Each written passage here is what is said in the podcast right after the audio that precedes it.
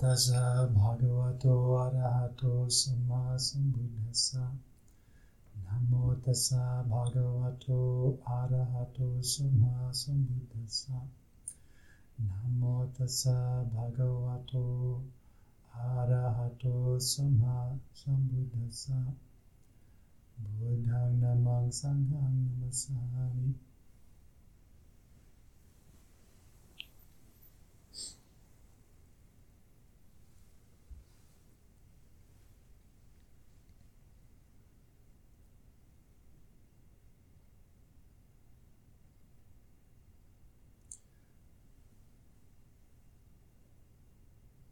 is, uh, of course, Wan Phra.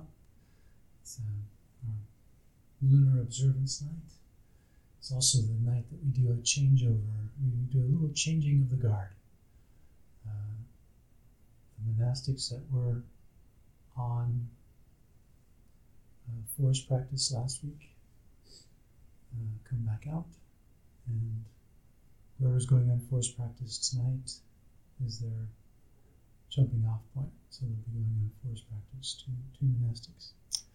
And we do this pretty much on and off through the through the Vassa. It's an opportunity for each one of the community members to have a chance to go a little deeper. Spend a week uh, not doing work meetings, not doing puja, not doing uh, the community activities for the most part, with the exception of the Patimokkha and the Vinaya class. So we've had a few weeks of forest practice, and last week was supposed to be my week, and something came up, and I couldn't go. So I switched off with somebody else. And tonight's supposed to be the beginning of the week that I'm supposed to have and uh, I wasn't actually anticipating giving a Dhamma talk as my final my final act before going into puja into this uh, into this retreat. But something came up, and uh, so here I am. And for some reason, it reminded me of something that happened to me earlier this week, where I was out working on my beloved deer bait station. The, deer bait station. It seems like I love it because I spend so much time on it, but it's uh, it's this project that we have here at the monastery to uh, do something to help re- reduce and control the population of ticks, so that we have hopefully fewer tick bites and uh, and thereby fewer uh, lower, lowering the, the chances of anybody getting Lyme's disease. And so uh, the idea behind the bait station is that uh, there's a uh, uh, this place where the deer are attracted to come and feed and eat some free corn. So we put out some free corn for the deer. They come, and when they come to eat it, they brush their faces uh, unwittingly up against some uh, rollers that are wetted with the permethrin and if they have ticks, then the, the, permethrin will make those ticks go away. And the ticks need the deer in order to complete their life cycle. So if they, if they can't get a blood meal, then they won't be able to lay their eggs. And if they don't lay their eggs, then next year's population of ticks will be less. So that's the theory behind this thing. And we've been working on it for on and off for a couple of years. Finally got it working this week. And like almost as my very last visit out to that location before I'm sort of leaving it alone and letting it just do its job. Uh, I was I driving this little vehicle that we have that someone lent us uh, called a, a Gator. It's a, it's a kind of an ATV with a little bed in the back and a place to haul tools and uh, very handy, much easier than taking stuff around in a wheelbarrow. So I was in the gator and I pulled out of the meadow where the deer bait station is and turned around and came down the gravel drive back to the central area where to put tools away. And along the way, apparently, I disturbed a bee. Uh, bees are out; they're really heavy right now. They're they're feeding on all the flowers that are doing their last hurrah. And this bee was extremely unhappy with me. And she got inside my boot. I was wearing galoshes. And started stinging me on the, on the calf while I'm driving this vehicle at pretty high speed. And uh, I wasn't at first. I wasn't sure what it was. I thought I was having some sort of a. Uh, I, I was just shocked. I didn't know what it was. I thought maybe I was having like a, shooting pains in my leg for, for unknown reasons. But then I got up to where I was going, and I looked down and I said, "Oh, there's this bee here," and, and I, I kind of brushed her away, and then I floored it to get away from the bee. and, when I, and when I got to where I was uh, uh, going, I got out of the gator and there she is again. She's on my neck. She's trying to sting me. she's been chasing me from the meadow. So she's really unhappy with me. And unfortunately, Tani Napani was there and he, he captured the bee in his hat and took her away and calmed her down. And uh, I was just reflecting on how uh, like sh- sort of shocking and unexpected that was to be assaulted by this bee. And I'm sure that she felt the same way. Like, you know, I, I did something with the gator that really uh, pushed her over the edge. and so she, uh, she was being really ferocious. I had uh, three pretty big stings on my on my calf. This is the kind of bee that stings more like a wasp. I think she didn't uh, didn't leave a stinger behind. She, she got me three times. So my calf swelled up, and all these kind of knock-on effects of that bee sting. And uh, so it seemed like somehow this this illustrates the a point that's really important. It's easy to forget that we don't know what's going to happen. We're always kind of on edge. You know, we go through our lives thinking that we know what's going to happen next. And our, our brains are actually designed to help us predict what's going to happen next. But it's pretty easy to fall into the habit of thinking that you know what's going to happen next. And having events come and surprise you is actually good therapy. Wakes you up to the reality and it can be, bring you back to the truth. So the truth is, you know, I, I don't actually know at any given moment uh, whether I'll even make it to puja or not in any given evening. Uh, when I came in here and sat down, I thought I knew what was going to happen, and it turns out that I didn't know. And so I just have to respond as best I can to the situation as it presents itself.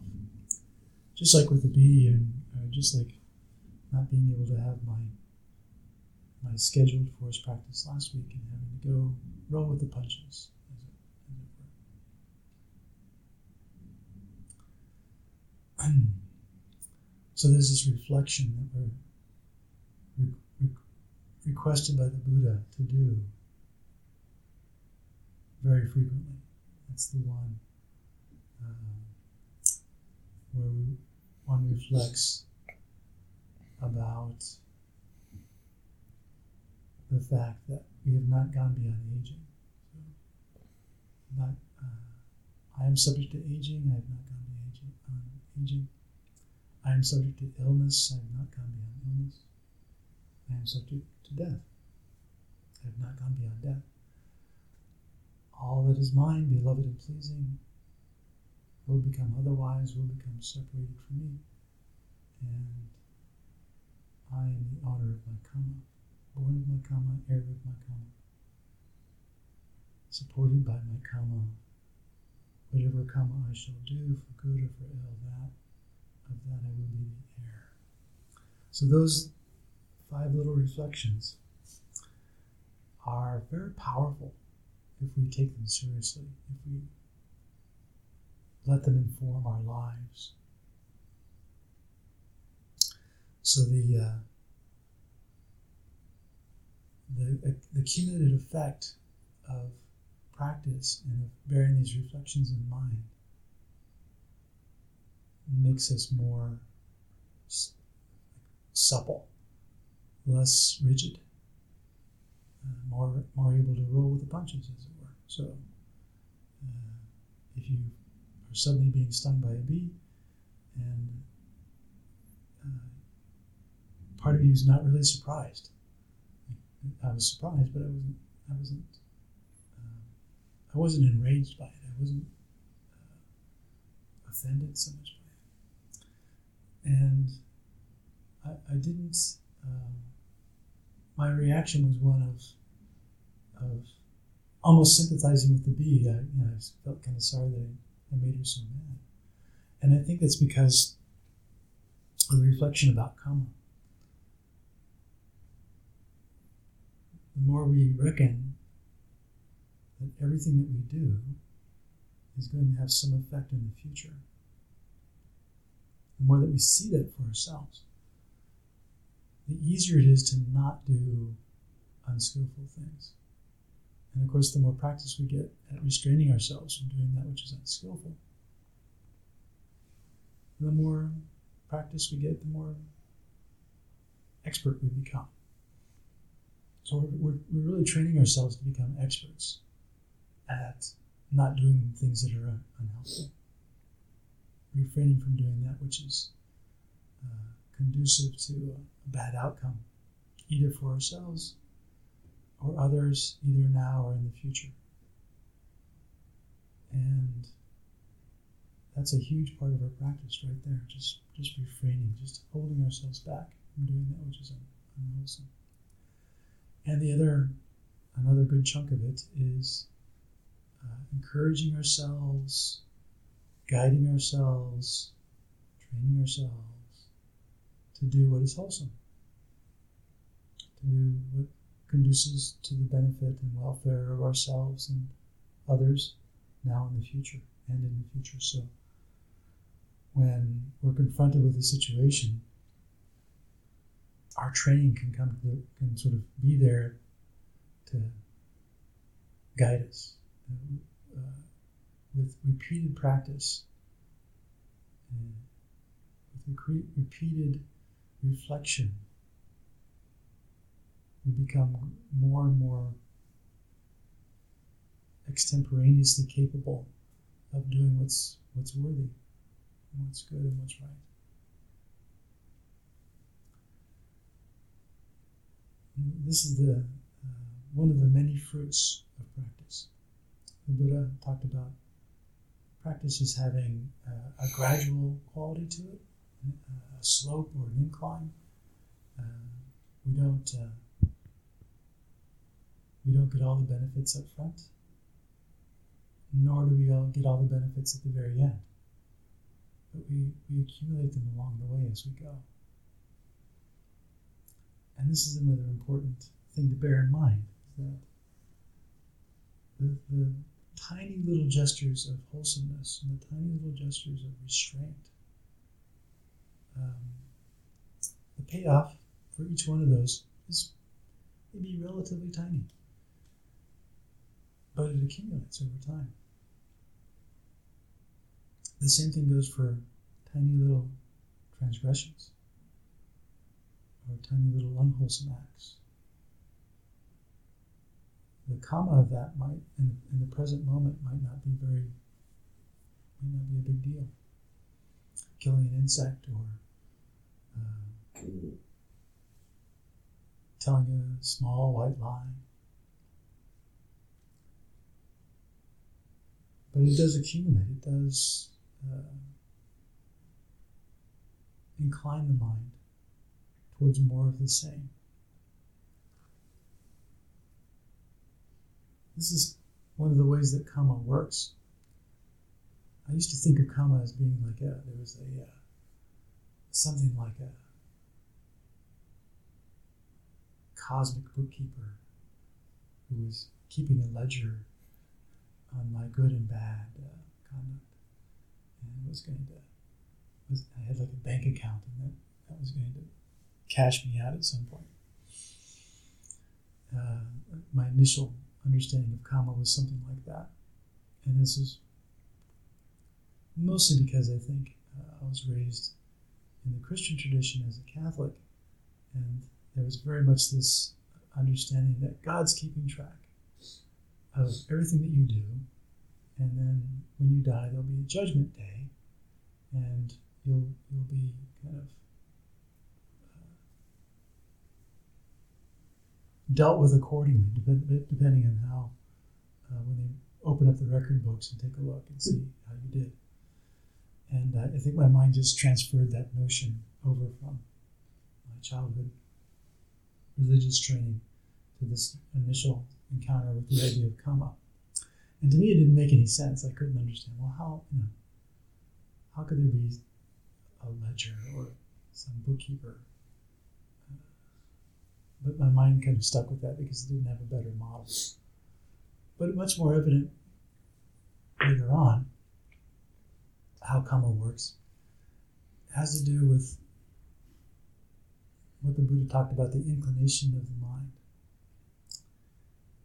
Uh, several places in the suttas, he says very plainly that whatever a practitioner repeatedly ponders, considers, thinks about, and entertains, the thoughts that one entertains, um, that becomes the inclination of the mind.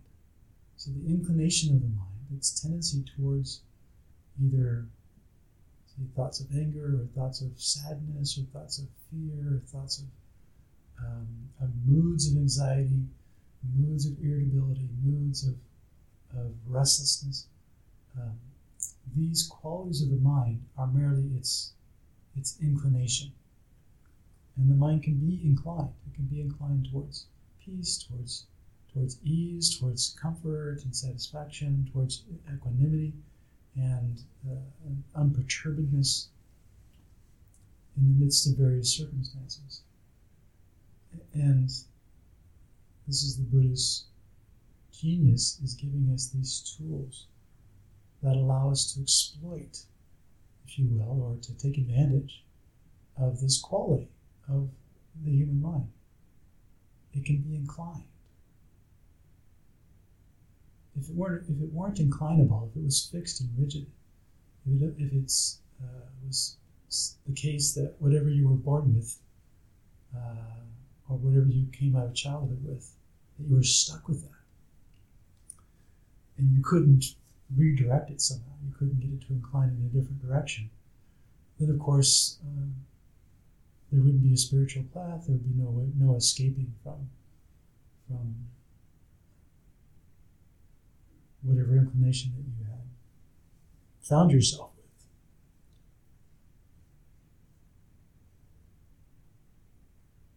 But because the mind is inclinable, because it is trainable, it's possible to completely revector it, as it were. If you think of your mind as having a certain cumulative leaning in one direction or another, like a tree that's growing in a certain way and that by just very gently pushing on it, day after day, week after week, that you can get the whole thing to tilt in a different direction. So if your mind had been habitually inclining sort of downhill, and you get it to incline uphill, then uh, once it's inclining in that direction, it's not hard to keep it going in that direction. And so this is the, the, the work of of practice is to is to get your mind gradually, gradually to take on this new leaning. And the results show up in the way you respond to the events, the uncertainties of life. So if it at one time um, encountering some physical difficulty like twisting your ankle or um, stubbing your toe might have generated a lot of curse words or uh, anger maybe anxiety uh, or some other set of emotional reactions. Later on, after practicing for a while, you might notice that that's less intense. And later, later still, you might you might recognize that um, it's almost neutral. That it's, it's uh, that these these discomforts can arise and, and they're on the order of being basically normal or acceptable, unremarkable, not worthy of getting upset about. And that's a much more comfortable way to live. And not just impersonal events that occur, like being stung by a bee or getting sick, but even uh, our personal interactions, or someone uh, mistreats us in one way or another, insult us, they, they uh, uh, create some mental distress in our minds. Uh, they don't, they, they disappoint us in one way or another. and again, the mind can be completely, potentially quite okay with these arisings. And this is the result of, of practice. And reflection is a, is a big part of it. So, that reflection I mentioned earlier I am subject to aging, subject to death, subject to illness. And all that is mine, beloved and pleasing, will become otherwise. These are actually quite rich. They sound pretty superficial when you first hear them. Uh, like you, once you hear them, then you completely understand it, and there's nothing more to do. But when you really kind of ponder these things, like just ponder the idea of all that is mine, beloved and pleasing. Obviously, the first thing that we take to be mine, the most the most me, me thing of all, uh, might be our my body. Uh, but that's something that we take to be mine. It's not just our possessions, like our our, our car, our clothing, um, but it's it's our relationships. It's our uh, our capacities to, to do things, our abilities. Uh, it's our youth. It's our health. It's our knowledge. It's our understanding. Everything that we take to be ours, that we like, that we want to keep uh, it's pretty easy to take it for granted. You just assume that, it, that it's always going to be that way. It's mine now, it's part of me, it will always be that way. But if you really consider the, the truth that the Buddha is pointing to, you can't help but conclude that none of it's really keepable. You can't take it with you. You can hardly even keep it while you're here.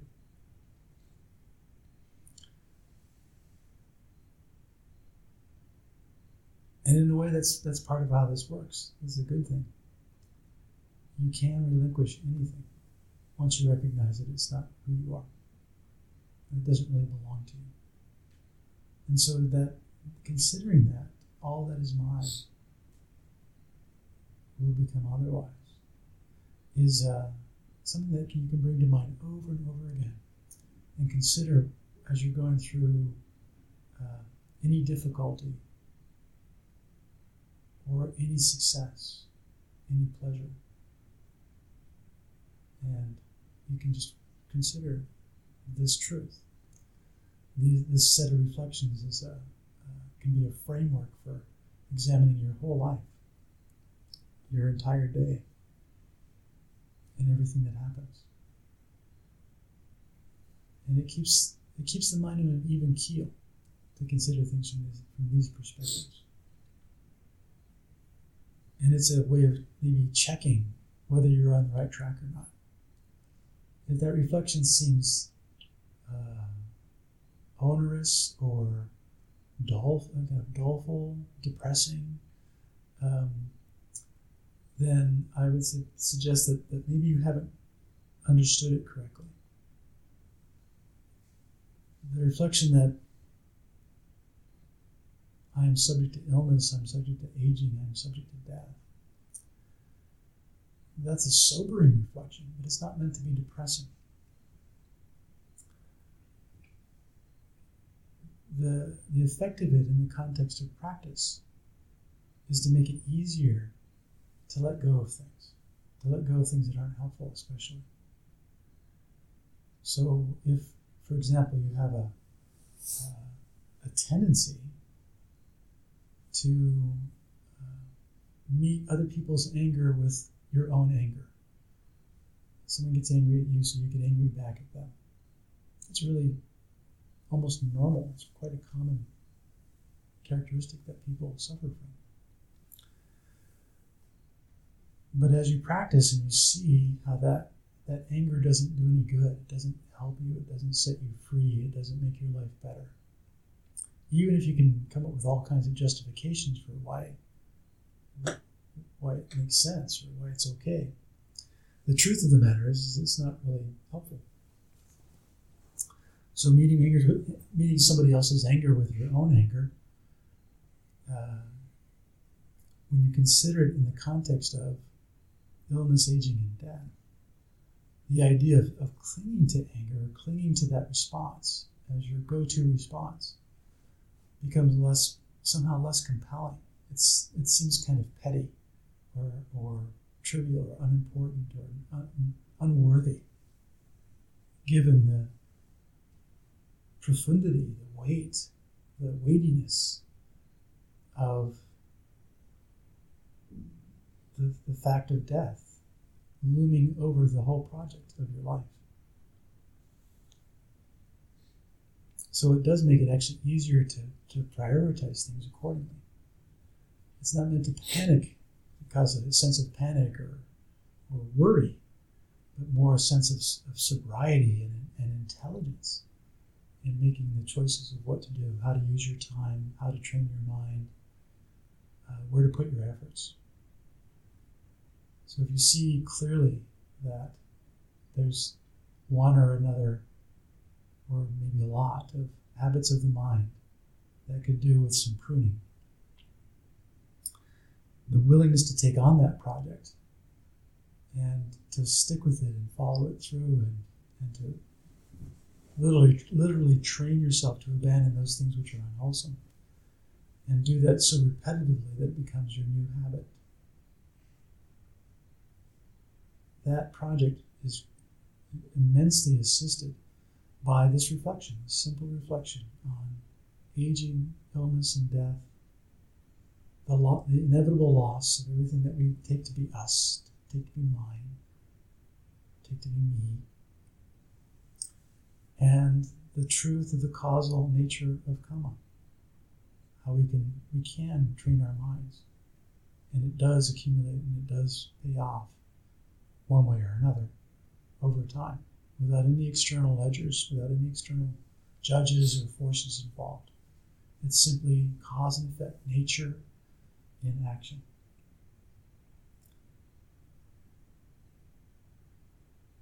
And again, your life is always giving you opportunities to see uh, what more needs to be done.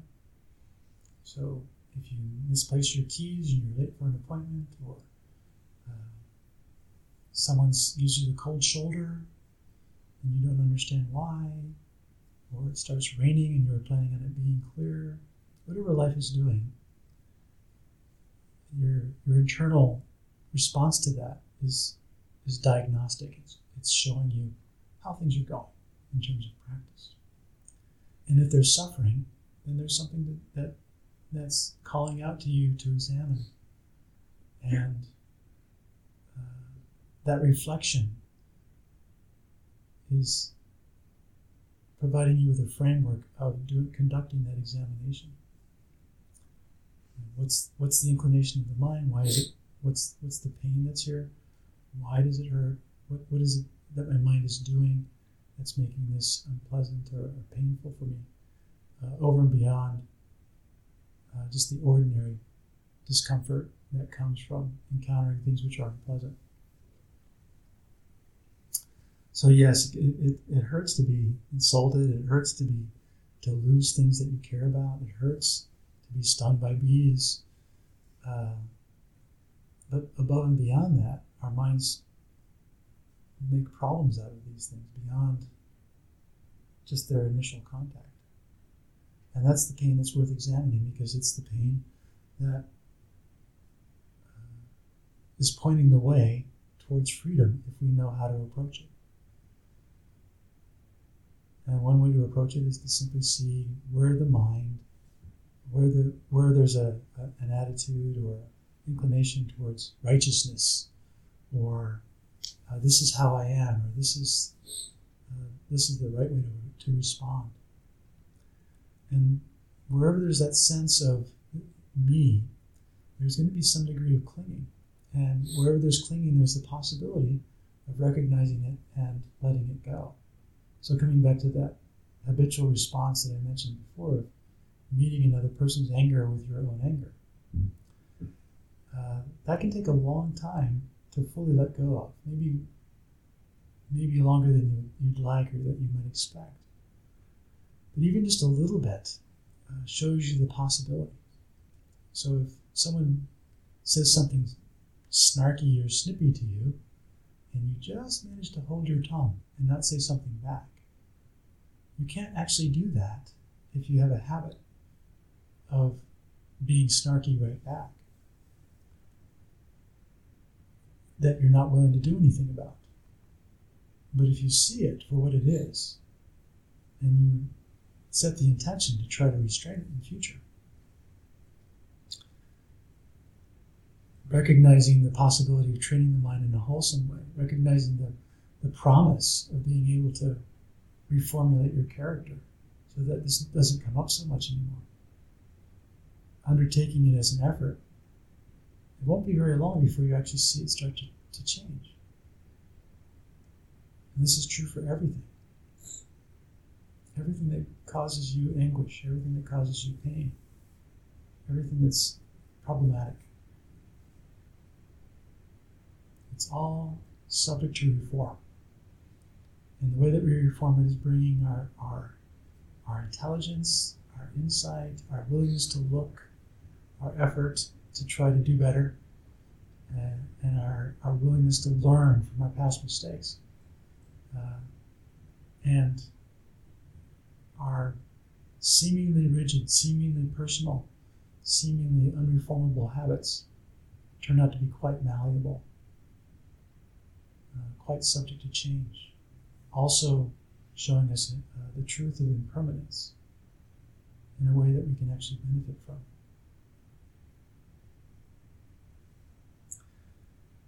So I'll leave those few thoughts for your consideration. หันตมยังธรรมโอวารกทายาสาธุกรังตถามาเสสาธุสา